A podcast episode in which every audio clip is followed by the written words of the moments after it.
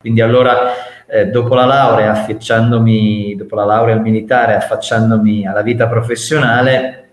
il rapporto tra eh, internet, nomi a dominio e il diritto industriale di cui mi occupavo era un po'